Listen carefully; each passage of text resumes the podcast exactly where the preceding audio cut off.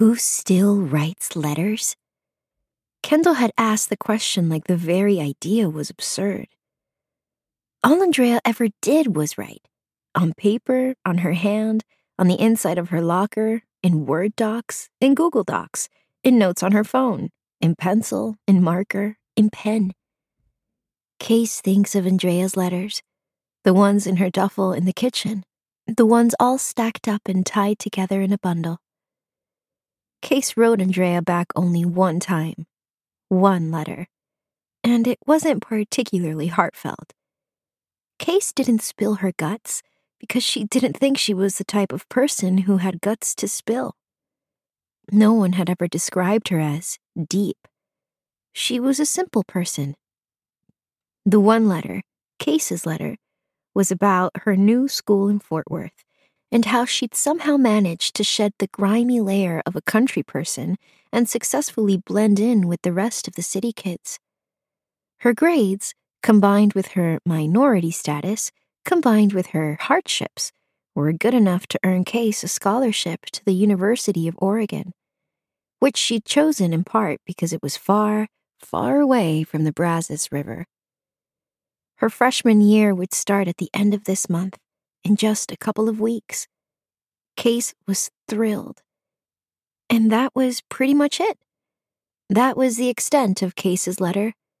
Half a page written in handwriting she thought looked like it belonged to an unfocused third grader, put in a real envelope and sealed with spit. No stamp, though, because Andrea said mail didn't get delivered out to the house. And last night, Case had placed her one letter on top of all of Andrea's letters and tied everything together.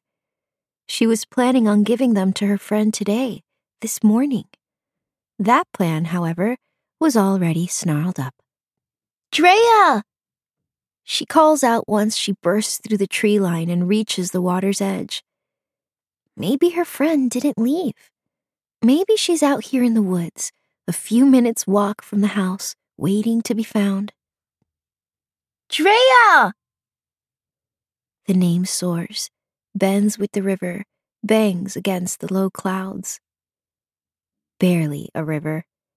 Lately, more like muddy bank and rock than anything else. The water is a thin rope winding through a shallow valley. In one direction, that rope runs west, toward the scaffolded highway bridge in the far-off distance. In the other direction, it extends a little ways, then bends southward and out of sight.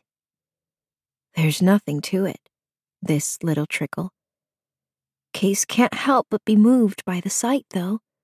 She spent so much of her childhood in this water.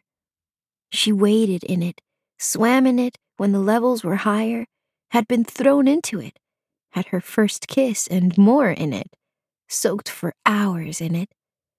Even now, she can close her eyes and picture different stretches of it, and what those stretches looked like in all the seasons of the year.